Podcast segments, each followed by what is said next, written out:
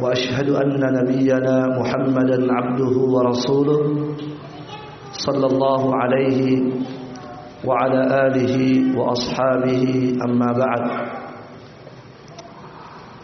Hadirin kaum muslimin dan muslimat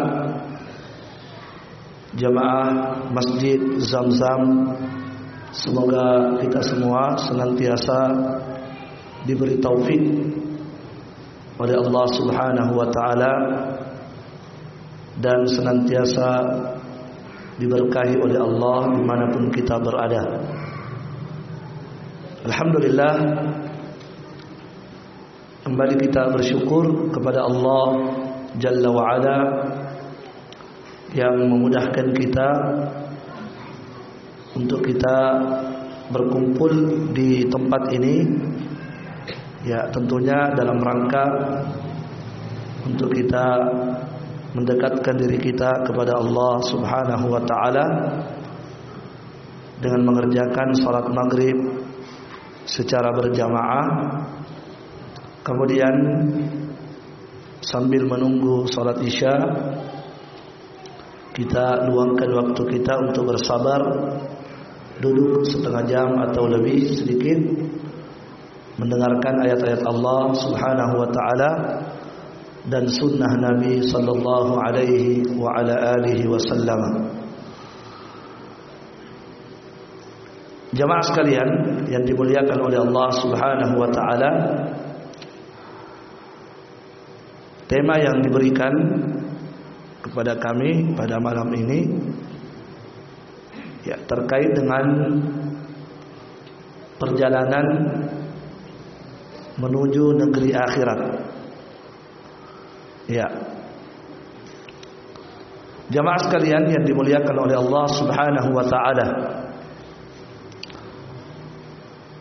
Kehidupan kita di dunia ini sebagaimana yang telah kita pahami dan sudah kita ketahui bahwa kita hidup di dunia ini hanya sementara dan kita hidup di dunia ini suatu saat akan berpisah dengannya dan meninggalkan dunia. Dan kita hidup di dunia ini layaknya seperti orang yang sedang safar. Orang yang safar itu suatu saat akan sampai pada tujuan cepat atau lambat. Ada orang yang ketika safar baru satu hari sudah sampai. Ada orang yang baru setengah hari sudah sampai. Ada orang setahun baru sampai. Yang jelas siapa pun yang berjalan, siapa pun yang safar itu pasti akan sampai di tempat tujuan. Ya. Maka seperti itulah kita hidup di dunia ini kita sebagai seorang musafir, siapa pun dia, statusnya sebagai musafir di dunia ini. Ya, ada di antara kita yang sudah lama berjalan dan kemungkinan malam ini akan sampai.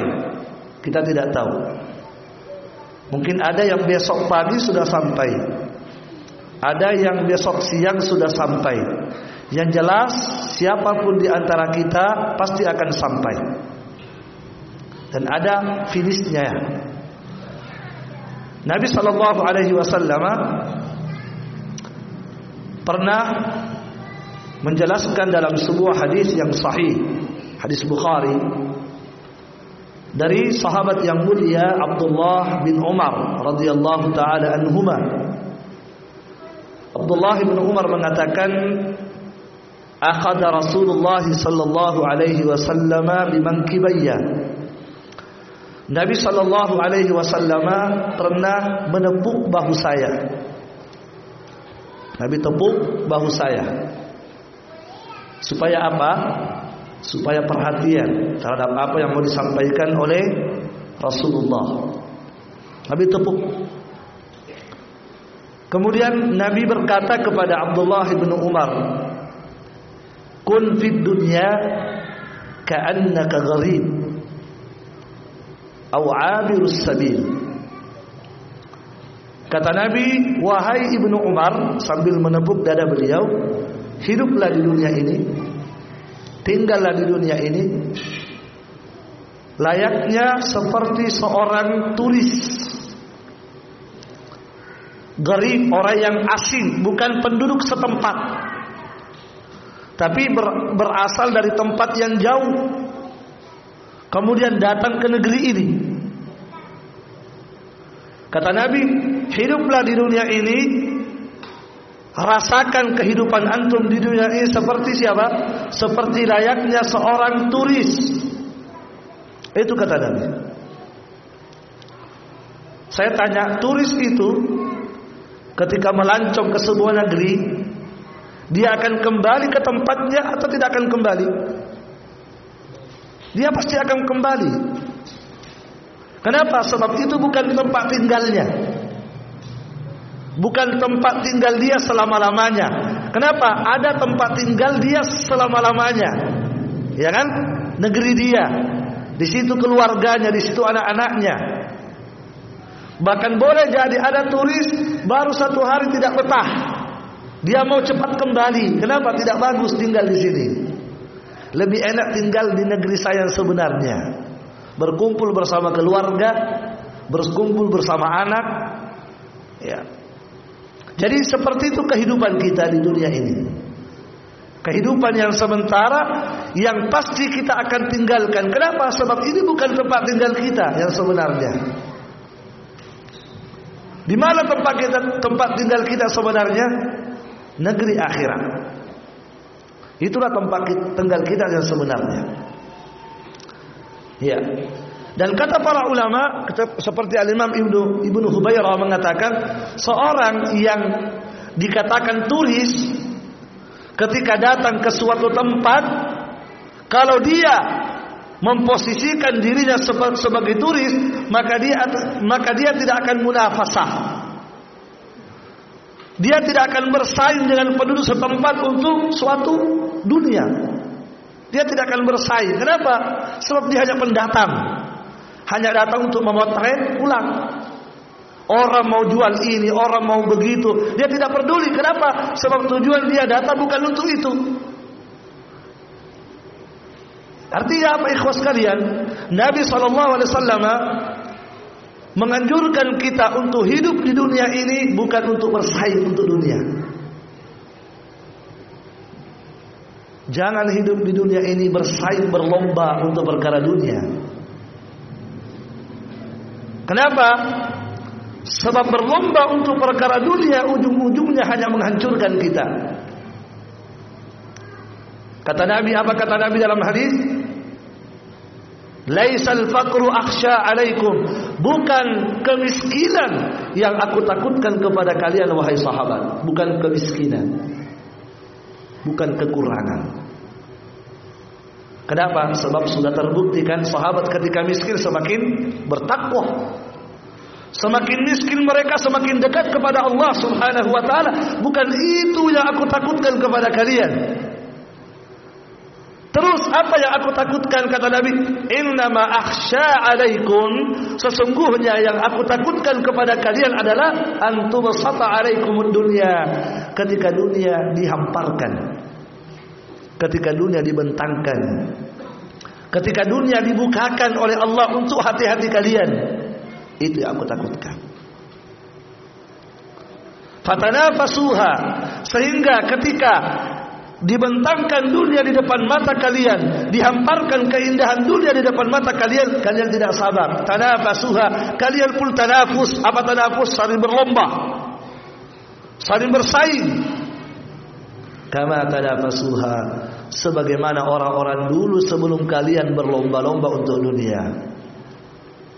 Itu yang aku takutkan. Akibatnya apa?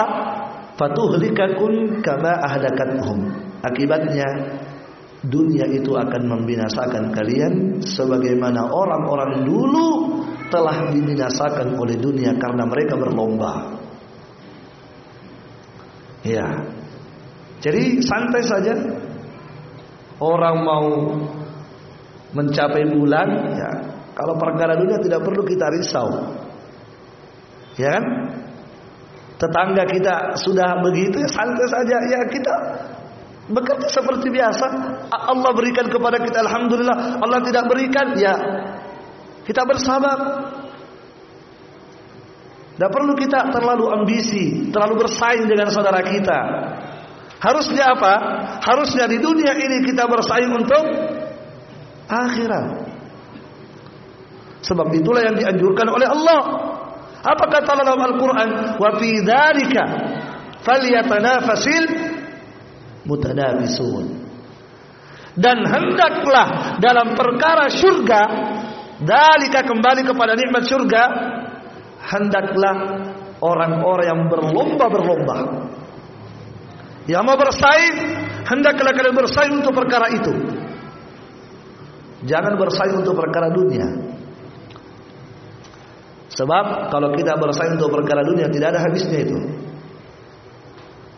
Jiwa manusia tidak pernah puas dengan dunia. Sudah ada emas dua, sudah ada emas dua lembah, dua lembah, bukan satu gram, bukan dua gram, Hah?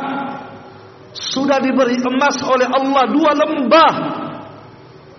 Mau tambah berapa? Dikasih satu lembah mau tambah dua kata Nabi. Itulah manusia. Jadi tidak ada habisnya kalau dunia mau diperturutkan itu. Ya. Tapi kata Nabi sallallahu alaihi wasallam, "Lau anna li bani Adam min dhahab, seandainya manusia bani Adam sudah diberikan satu lembah emas, satu lembah. Coba. Satu lembah itu bisa beli apa itu? Satu kampung ini bisa dibeli satu lembah emas. Sudah diberikan kekayaan sebanyak itu. Apa kata Nabi? La ahabba ayyakuna lahu wadiyan. Maka mereka masih ingin tambah dua lembah, bukan mau tambah satu lagi, mau tambah dua. Coba rakusnya manusia dalam perkara dunia. Nah ini kalau diperturutkan ini bahaya ini. Lihat orang, nah, saya juga harus begitu. Akhirnya taklim diabaikan. Kenapa? Ada target. Saya punya target. Apa target saya? Harus begitu. Akhirnya terbengkalai kebaikan-kebaikan yang selama ini dia lakukan.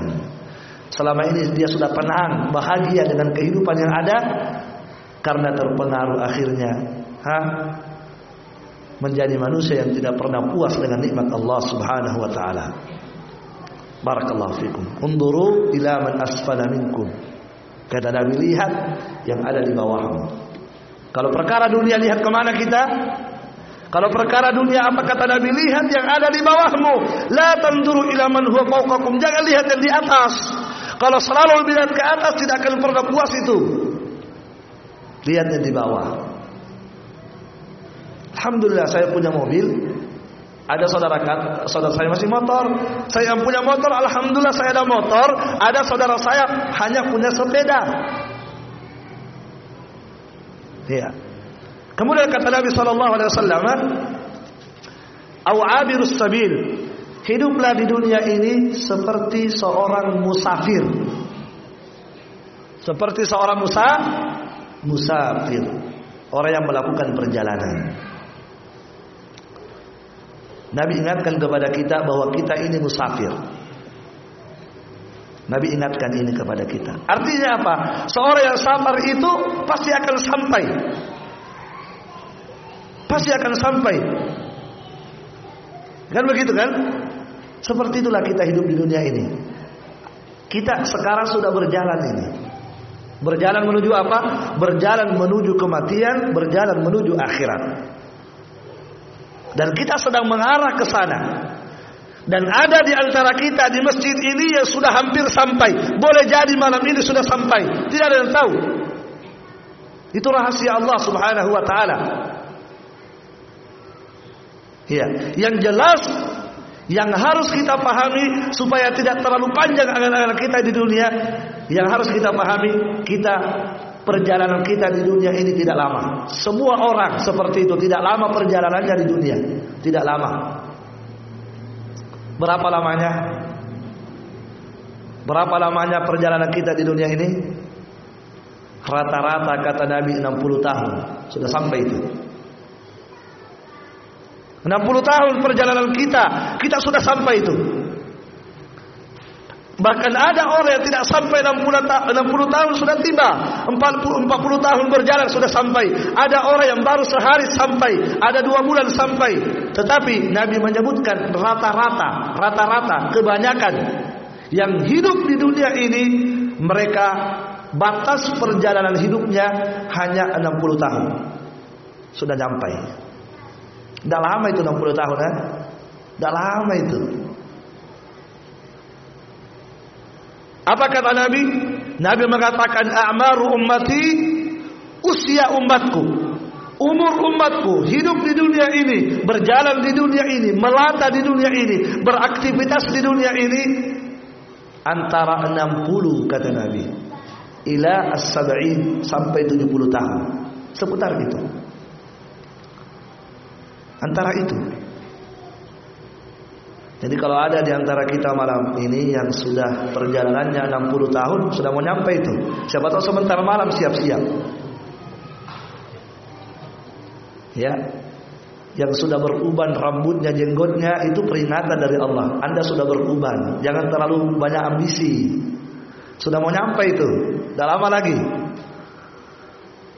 Ya. Jamaah sekalian. Antara 60 sampai 70 tahun saja. Kalau ada yang lewat, apa kata Nabi? Qalil, sangat sedikit yang lewat. Qalilun may yajuzu dzalik. Sangat sedikit yang melampaui yang melewati 60 sampai 70 tahun. Sekarang saya tanya, 70 tahun itu lama atau tidak? Tidak lama, tidak terasa itu. Saya sekarang, saya tidak rasa, saya sudah 40 tahun sekarang. Saya tidak rasa itu 40 tahun. Terasa baru kemarin sekolah 25 tahun, sekarang sudah 40 tahun saya. Kalau kita kalau sesuai dengan hadis Nabi tinggal 20 tahun. 20 tahun ini tidak terasa, tidak terasa. Jawab sekalian. Maka hadis Nabi ini kata para ulama menganjurkan kita untuk jangan terlalu panjang angan-angan. Jangan terlalu panjang anak-anak. Hadapi yang ada. Barakallahu fikum. Jamaah sekalian, ada seorang ulama namanya Fudail ibnu Iyad. Fudail ibnu Iyad ini dulu adalah seorang preman. Dulu ditakuti. Kemudian bertobat dengan satu firman Allah. Bertobat dengan mendengarkan satu ayat. Ketika dia ingin beraksi menaiki rumah orang, tiba-tiba dalam rumah ada yang membaca firman Allah, "Alam ya'ni lil ladzina amanu an takhsha'a qulubuhum li dzikrillah." Belumkah tiba saatnya bagi orang-orang yang beriman untuk takut hatinya kepada Allah? Belum tiba saatnya kah? Mendengar itu Fudail mengatakan, "Ya Allah, sekarang tiba saatnya. Sekarang waktunya saya takut kepadamu." Bertobatlah kepada Allah dia. Kemudian berjanji untuk tetap tinggal di dekat Masjidil Haram belajar ilmu agama dan jadilah beliau ulama besar. Fudail Ibnu Iyad salah satu ulama tafsir. Dan Masya Allah nasihat-nasihatnya luar biasa. Siapapun yang membaca nasihat-nasihat Fudail Ibnu Iyad maka dia akan merasakan ya kepuasan yang luar biasa salah satu nasihatnya begini Beliau pernah bertemu dengan seorang kakek yang sudah beruban, yang sudah berusia. Fudail bertanya, "Kam atat alaika?" Kakek, berapa usia Anda? Kata sang kakek, "Siti dan sana, 60 tahun." Maka Fudail mengatakan wa anta mundu wa anta mundu sittina sana tasiru ila Allah kada an tablugha. Wahai kakek berarti anda sudah 60 tahun berjalan menuju Allah dan sudah hampir kakek sampai. Sudah hampir sudah dekat. Kakek sudah berjalan menuju Allah untuk menghadap kepada Allah sudah 60 tahun lamanya dan kakek sudah hampir tiba Masya Allah. Maka sang kakek mengatakan inna lillahi wa inna ilaihi rajiun. Ya, sesungguhnya kita ini adalah milik Allah dan memang kita akan kembali kepada Allah. Maka Fudail mengatakan ata'rifu tafsiruha ata'rifu ata'rifu tafsiraha wahai kakek tahukah Anda tafsirnya itu ayat Nah anda baca tadi Tahukah anda penjelasannya itu ayat Tafsirnya itu ayat Maknanya itu ayat Kandungannya itu ayat? Sang kakek diam Maka diterangkan oleh Fudail Kalau kakek Meyakini Bahwa kakek akan kembali kepada Allah Karena milik Allah Ketahuilah Kalau begitu kakek akan berdiri di hadapan Allah. Kakek akan berdiri di hadapan Allah sendiri tidak ada penerjemah. Tidak ada teman yang menemani. Di hadapan Allah kamu berdiri. Dan yang kamu hadapi ini bukan siapa-siapa, bukan hakim, bukan teman. Allah Subhanahu wa taala yang Maha Adil. Kamu akan berdiri. Kalau Anda yakin Anda akan berdiri, maka Anda akan ditanya oleh Allah dengan pertanyaan-pertanyaan. Kalau anda akan ditanya oleh Allah dan yakin ditanya oleh Allah, faliya'udda lis-su'ali jawaba. Maka kakek persiapkan jawabannya sekarang. Silakan persiapkan jawaban anda sekarang di dunia ini sebab nanti pasti anda akan berdiri di hadapan Allah ditanya oleh Allah dengan beberapa pertanyaan. Persiapkan jawaban anda di dunia. Jangan nanti di sana baru cari jawaban. Siapkan jawabannya sekarang. Harta anda ditanya oleh Allah, siapkan jawabannya. Dari mana kamu dapat? Kemana kamu salurkan? Masa muda anda, kemana kamu habiskan? Itu semua akan ditanya oleh Allah Subhanahu Wa Taala. Ilmu anda, anda selalu ikut taklim. Di mana anda amalkan ilmu anda? Anda amalkan atau tidak? Pertanyaan-pertanyaan Allah. Berkeringat antum. Kebingungan antum. Naudzubillah. Ya. Maka sang kakek mulai cemas. Kakek mengatakan, "Wa hila kalau begitu apa jalan keluarnya bagi saya ini?"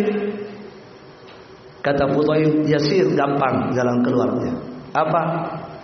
Tuhsin fi ma baqiya yaghfirullahu laka ma madha. Sisa-sisa usia ini perbaiki. Perbaiki ini yang tersisa. Jangan semakin tua semakin kurang ajar. Ini yang yang sisa-sisa ini ya sudah. Kalau anda selama ini pak botol sudah berhentilah botol. Kalau anda selama ini begal sudah tinggalkan itu begal. Sisa-sisa usia anda perbaiki ini. Bertobatlah kepada Allah, takutlah kepada Allah. Kalau anda perbaiki ini sisa usia anda, maka yang lalu-lalu dihapus oleh Allah Subhanahu wa taala. Bersih anda. Sebab tobat itu apa? At-taibu minad kama la. Bertobat kepada Allah dari dosa seperti orang yang tidak pernah berbuat dosa kata Nabi.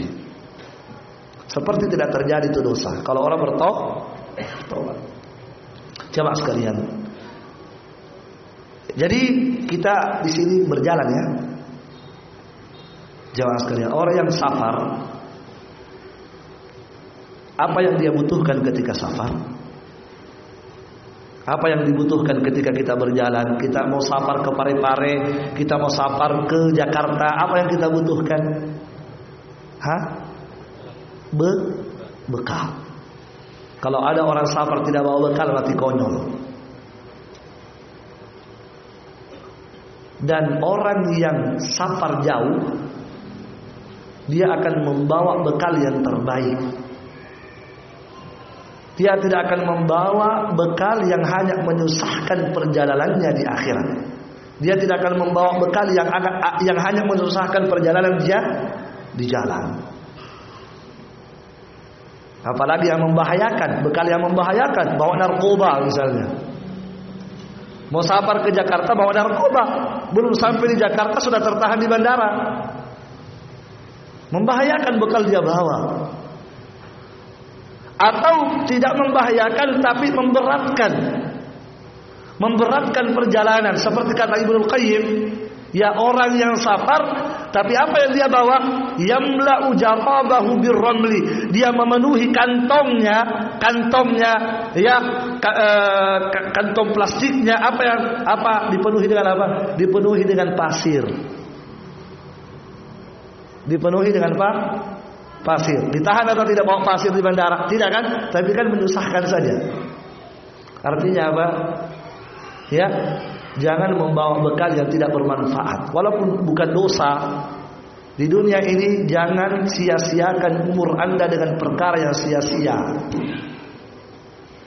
Tapi gunakan waktu Anda untuk perkara yang bermanfaat, yang bermanfaat untuk bekal Anda dalam perjalanan, yang membawa kebaikan. Ketika Anda melewati pos demi pos. Nah, apa bekal yang harus kita bawa? Yang siapa berbekal dengan ini pasti akan lancar perjalanannya di, di dunia sebelum di akhirat. Apa itu? Takwa kepada Allah. Itulah bekal kita. Wa tazawwadu berbekallah kalian. Wa fa inna khairaz zadi taqwa sesungguhnya kata Allah sebaik-baik bekal adalah takwa kepada Allah. Apa itu takwa? Laksanakan perintah, tinggalkan larangan. Simple. Ada perintah Allah sholat, sholat. Ada tiba perintah Allah puasa, puasa. Anda punya kelebihan harta, bersedekahlah. Anda mampu berbuat baik kepada saudara Anda, berbuat baiklah. Anda dilarang oleh Allah begini, tinggalkan. Simple. Itulah takwa. Itulah bekal terbaik. Ya. Siapa yang membawa bekal ini dalam perjalanannya, maka dia akan sukses di dunia sebelum di akhirat. Di dunia sudah sukses sebelum di akhirat. Sebab perjalanan di dunia ini walaupun tidak tidak apa tidak sesulit di akhirat tapi sulit juga perjalanan di dunia ini. Apalagi perjalanan akhirat. Ah, Akhirat itu kata Allah, dari yaumun asir. Itu adalah hari yang menyulitkan kata Allah akhirat. Hari yang menyulitkan. Sampai-sampai saking ngerinya keadaan yang terjadi di hari itu, kata Allah, yauma yaj'alul wildana shiba. Hari itu anak kecil beruban rambutnya. Anak kecil rambutnya beruban. Kenapa? Melihat kedahsyatan yang terjadi di hari itu melelahkan, menakutkan. Maka apa yang bisa melancarkan perjalanan kita di akhirat takwa kepada Allah. Dan takwa ini akan melancarkan perjalanan Anda di dunia sebelum di akhirat. Wa may yattaqillaha yaj'al lahu makhraja. Siapa yang bertakwa kepada Allah, maka Allah akan memberikan jalan keluar. Ada problem, problem rumah tangga, problem bersama teman, problem bersama rekan bisnis. Hah? Bagaimana cara menanggulangi itu? Kembalikan kepada Allah dengan bertak bertakwa kepada Allah. Makhraja Anda akan diberi jalan keluar oleh Allah Subhanahu wa taala.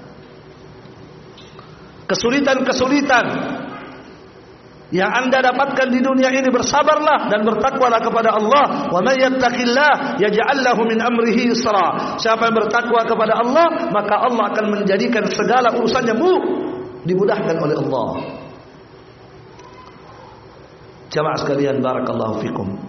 Ya tentunya ini ya masalah ini takwa di dunia ini dalil-dalilnya sudah sering kita dengarkan. Jamaah sekalian kita ingin melihat bagaimana bekal ini pengaruhnya di akhirat. Ya. Barakallahu fikum. Sebab waktu kita terbatas, kita langsung saja perjalanan menuju akhirat butuh bekal ini. Ingat di akhirat itu ada beberapa pos yang harus kita lewati. Pos terakhir ya, Garis finish, finishnya terakhir itu dua, surga atau neraka. Dan kita tidak tahu ke mana kita akan berakhir, surga atau neraka. Semoga Allah menyelamatkan kita dari neraka. Tetapi sebelum berjalan ke sana ada beberapa pos yang harus kita lewati. Dan pos-pos ini akan mudah kita lewati kalau kita membawa bekal ini tadi, takwa ini. Setiap pos kita lewati sukses. Yang paling pertama yang akan kita lewati adalah kuburan. Ya, Nabi mengatakan Al-qabru awwalu manazilil akhirah. Kuburan itu adalah awal persinggahan akhirat. Itu awal persinggahan kita. Pertama kali itu pos yang akan kita singgahi, kuburan. Dan kita semua akan dikubur. Dan kita akan mengalami namanya alam kubur. Apakah dia meninggal di laut, meninggal di udara, yang jelas semua akan merasakan yang namanya alam kubur. Dan di kuburan itu ada perahara-perahara yang akan kita lewati. Ya. Kata Utsman bin Affan, kalau di kuburannya itu sukses, fama ba'dahu aisar minhu, maka setelahnya akan mudah. Kalau di sini di awal ini sudah kesulitan, setelahnya akan sulit dia. Tapi kalau di sini sudah mudah, maka perjalanan setelahnya akan dimudahkan oleh Allah Subhanahu wa taala. Ini yang paling menentukan. Maka Nabi Shallallahu Alaihi Wasallam menjelaskan keadaan manusia-manusia nanti yang ada dalam kubur cuma ada dua. Di dalam kubur itu cuma ada dua keadaan manusia. Roh orang yang bertakwa dan roh orang yang fajir yang kafir, yang munafik, yang bermaksiat kepada Allah Subhanahu wa taala, yang durhaka kepada Allah. Cuma dua roh. Maka Nabi sallallahu alaihi wasallam ketika menyebutkan tentang rohnya orang yang bertakwa, apa kata Nabi? Ketika didatangi oleh malaikat malaikatul maut, Malaikat berkata kepada roh orang yang bertakwa, "Ukhriji ya ayyatuhan nafsul mutmainnah, wahai jiwa yang tenang, wahai jiwa yang baik." Kata malaikat, "Ukhruji, keluarlah kamu." Keluarlah kamu menuju ampunan Allah dan ridha Allah. Maka dia pun keluar, kata Nabi, dia pun roh itu keluar dari jasad seperti apa keluarnya? Seperti al-qatra tasilu min fi Dia seperti air, tetesan air yang keluar dari mulut teko. Masya Allah, lancar kan? Masya Allah. Keluar dia seperti itu, dituang. Tetesan air yang keluar dari mulut. Masya Allah. Itulah orang yang bertakwa. Walhasil setelah itu diceritakan oleh Nabi dengan panjang. Taib Nabi menyebutkan nanti setelah dikubur kata Nabi fatu'adu ruhuhu fi jasadihi. Maka rohnya tadi orang yang bertakwa dikuburnya akan dikembalikan. Kembalikan rohnya. Setelah dikembalikan rohnya fayatihi malakan.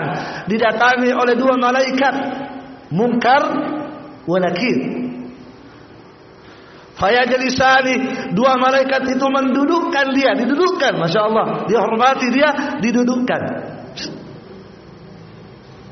Setelah didudukkan, ditanya, ditanyalah oleh dua malaikat tadi, mungkar wa nakir. Man rabbu? Siapa Tuhan?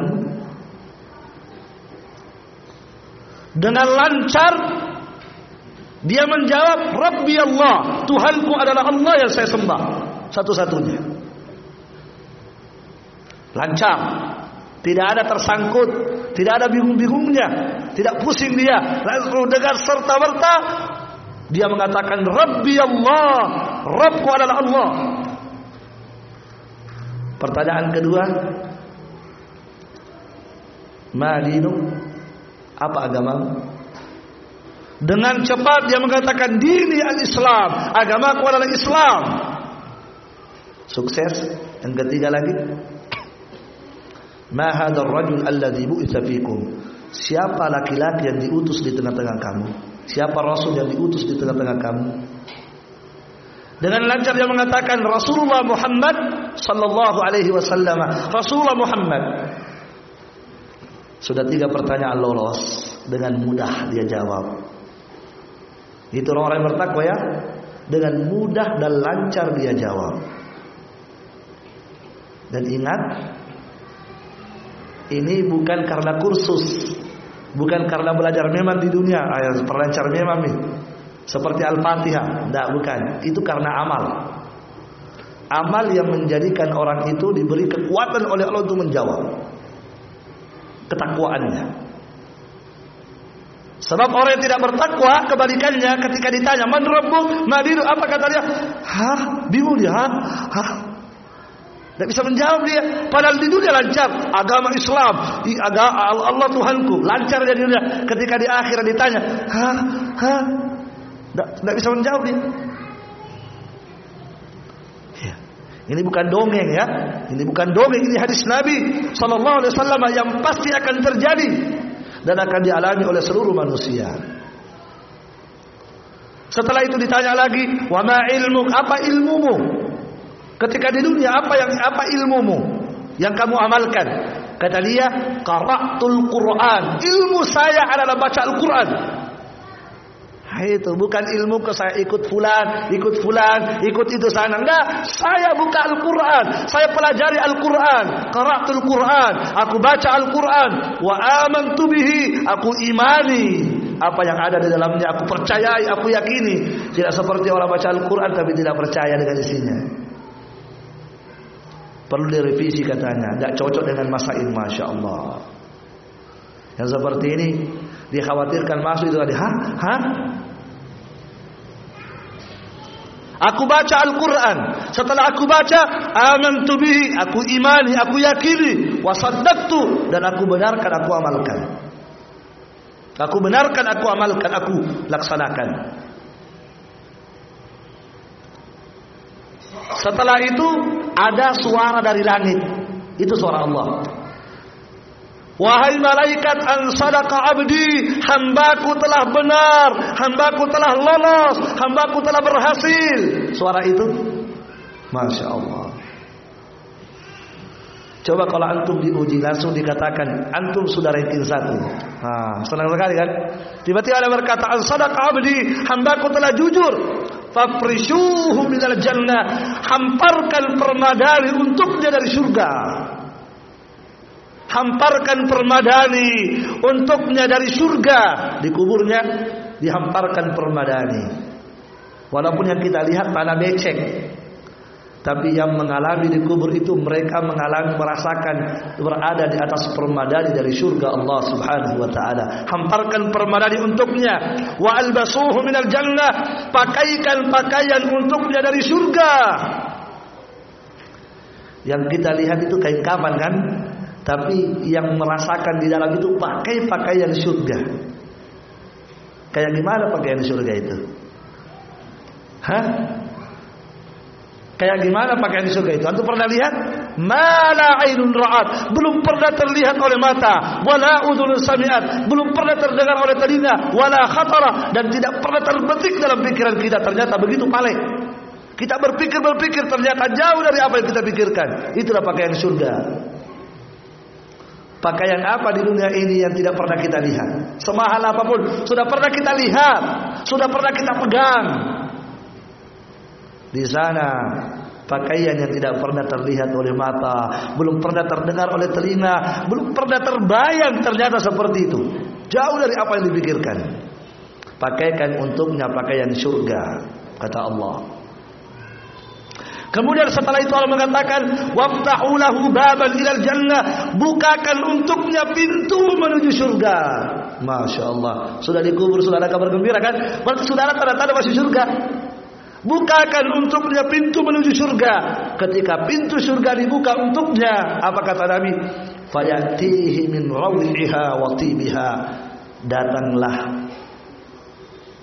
Datanglah ketika dibuka datanglah. Apanya yang datang? Raw. Raw itu apa? Udaranya yang sangat sejuk. Jadi tidak kepanasan dia. Tidak perlu pakai AC kenapa AC-nya surga. Rauh udara hawa surga menghampiri ke kuburnya. Bayangkan itu dari jauh itu surga dibuka dibuka datang itu anginnya menghembus ke dia masya Allah. Watibiha dan datang aromanya yang sangat luar biasa harumnya. Harumnya luar biasa. Tidak pakai pengharum ruangan lagi. Ya Masya Allah. Kita di dunia ini kalau lagi di luar gerak Masuk ruangan ber AC Harum pula Masya Allah. Langsung ngoro itu. Apalagi mengganti baru. Ah, Mantap. Ya kan? Ah, Ini ini nih Di surga ini. Di kubur ini nikmat sekali. Setelah itu jamaah sekalian Setelah datang udara Datang apanya lagi? Datang uh, harumnya luar biasa setelah itu apa kata Allah? Luaskan kuburnya. butuh rumah yang luas kan? Luaskan kuburnya. Berapa luasnya? Maddal basar. Sejauh mata memandang. Berapa luas? Antum memandang sejauh mata memandang di situlah akhirnya. Itu kuburannya orang-orang yang soleh. Itu kuburnya orang-orang bertakwa kepada Allah Subhanahu wa taala. Setelah itu datanglah seorang laki-laki yang tidak dikenal dengan baju yang sangat indah belum pernah ada baju seindah itu kata Nabi. Kemudian dengan wajah yang sangat rupawan dengan wajah yang sangat ganteng gagah cantik masya Allah. Belum pernah ada orang segagah itu Kemudian menggunakan baju yang sangat indah, belum pernah ada seindah itu bajunya dengan bau tubuh yang sangat harum, belum pernah ada seharum itu. Didatangi dia. Ketika dia datang bertanyalah, "Siapa kamu? Man anta? Siapa kamu?" Apa jawaban laki-laki itu? Ana al-amalu kas-salih. Saya amal saleh. Saya takwamu. Saya sholatmu, saya sedekahmu, saya baktimu kepada orang tuamu, saya perbuatan baikmu kepada tetanggamu, saya, saya, saya, saya adalah amal solehmu. Masya Allah. Kalau antum didatangi orang yang gagal, enak tidak perasaan antum? Enak kan? Enak itu. Harum lagi, wah. Kayak mau berteman terus sama dia. Harum dia, ganteng dia, tutur katanya lembut, masya Allah, nikmat berteman dengan dia. Ya kan? Bukan berarti tidak gagal. Apa dia? Artinya itu apa kata dia? Langsung dia mengatakan, "Ya Allah, akimis Ya Allah, tolong cepat tegakkan hari kiamat. Tidak tahan saya. Percepat datangnya hari kiamat. Kenapa? Aku tidak tidak sabar ingin bertemu dengan keluargaku di surga. Tak tahan dia. Padahal baru merasakan apa? Baru merasakan anginnya surga, baru merasakan baunya surga, baru merasakan ya sedikit dari pakaian surga, baru merasakan sedikit dari permainan di surga, belum dia rasakan buah-buahannya, belum dia rasakan kenikmatan yang sebenarnya. Sudah seperti itu dia. Tak tahan sudah. Cepat datangkan hari kiamat ya Allah. Aku sudah tidak sabar. Masya Allah. Kenapa? Karena nikmat yang luar biasa dia dia rasakan. Itulah keadaan orang yang bertakwa dalam perjalanannya. Masya Allah. Dimuliakan oleh Allah dalam, di dalam kuburnya. Setelah itu ada perjalanan berikutnya apa? Dibangkitkan dari kubur. Ke mana kita? Hah? Menuju ke suatu tempat yang dikenal dengan padang mahsyar. Wah, di situ peristiwa lebih mengerikan lagi. Ya kan? Di saat itu naudzubillah matahari sudah dekat di atas kepala. Banyak orang tenggelam dengan keringatnya karena amal dosanya. Berlarian orang mencari tempat berteduh dan tidak ada tempat berteduh. Kenapa? Sebab padang. Tandus, tidak ada tempat berteduh. Namun ada orang-orang yang diberi teduhan oleh Allah. Di saat manusia kepanasan bahkan mandi di keringat bahkan tenggelam dengan keringatnya ternyata ada orang-orang yang diberi teduhan oleh Allah. Siapa mereka? Itulah yang membawa bekal takwa. Kata Nabi wasallam, "Sab'atun yudhilluhumullahu tahta dhilli." Ada tujuh golongan yang akan diberi naungan oleh Allah di pada mahsyar di mana tidak ada golong tidak ada naungan kecuali naungan dari Allah. Siapa tujuh golongan itu disebutkan semua dalam bertakwa kan? Imam adil, Tasaddaqah, orang yang bersedekah menyembunyikan sedekahnya, tidak mau pamer-pamer, tidak mau riak. Sampai saking disembunyikan sedekahnya hatta la ta'lama shimaluhu ma tunfiqu yaminuhu sampai tangan kirinya tidak tahu apa yang sudah diberikan tangan kanannya. Itu takwa. Sedekah. Orang yang ketika zakarallaha khaliya, ketika dia sendiri tidak ada yang melihatnya, berpotensi berbuat dosa kepada Allah. Namun ingat Allah takut kepada Allah menetes air matanya. Takwa luar biasa. Itu orang-orang yang didaungi oleh Allah Subhanahu wa taala di hari kiamat. Dan seterusnya. Perjalanan berikutnya baik. Sudah habis? Baik cukup. Ya, jadi intinya jamaah sekalian yang dimuliakan oleh Allah Subhanahu wa taala bahwa perjalanan kita akan dimudahkan oleh Allah ketika kita berbekal dengan takwa. Pos demi pos ya persinggahan demi persinggahan di negeri akhirat itu akan kita lewati. Semuanya akan sukses biiznillah taala ketika kita berbekal dengan takwa Allah Subhanahu wa taala. Dan ingat untuk masuk ke dalam surga tidak lain kecuali takwa kepada Allah Subhanahu wa taala. Allah berfirman tilkal jannah allati nurisu min ibadina man kana taqiya. Itulah surga Allah yang kami berikan kepada hamba-hamba kami yang bertakwa kepada Allah Subhanahu subhanahu wa taala Ya semoga kita senantiasa digolongkan oleh Allah Subhanahu wa taala ke dalam hamba-hambanya yang senantiasa bertakwa kepada Allah Subhanahu wa taala. Dan semoga Allah Subhanahu wa taala memberikan kemudahan kepada kita semua untuk masuk ke dalam syurga Allah tabaraka wa taala. Innahu waliyudzalika wal qadiru alaih sallallahu ala nabiyina Muhammad wa ala alihi wa sahbihi wa sallama. Subhanakallahumma wa bihamdik. Asyhadu an la ilaha illa anta أستغفرك وأتوب إليك. والسلام عليكم ورحمة الله وبركاته.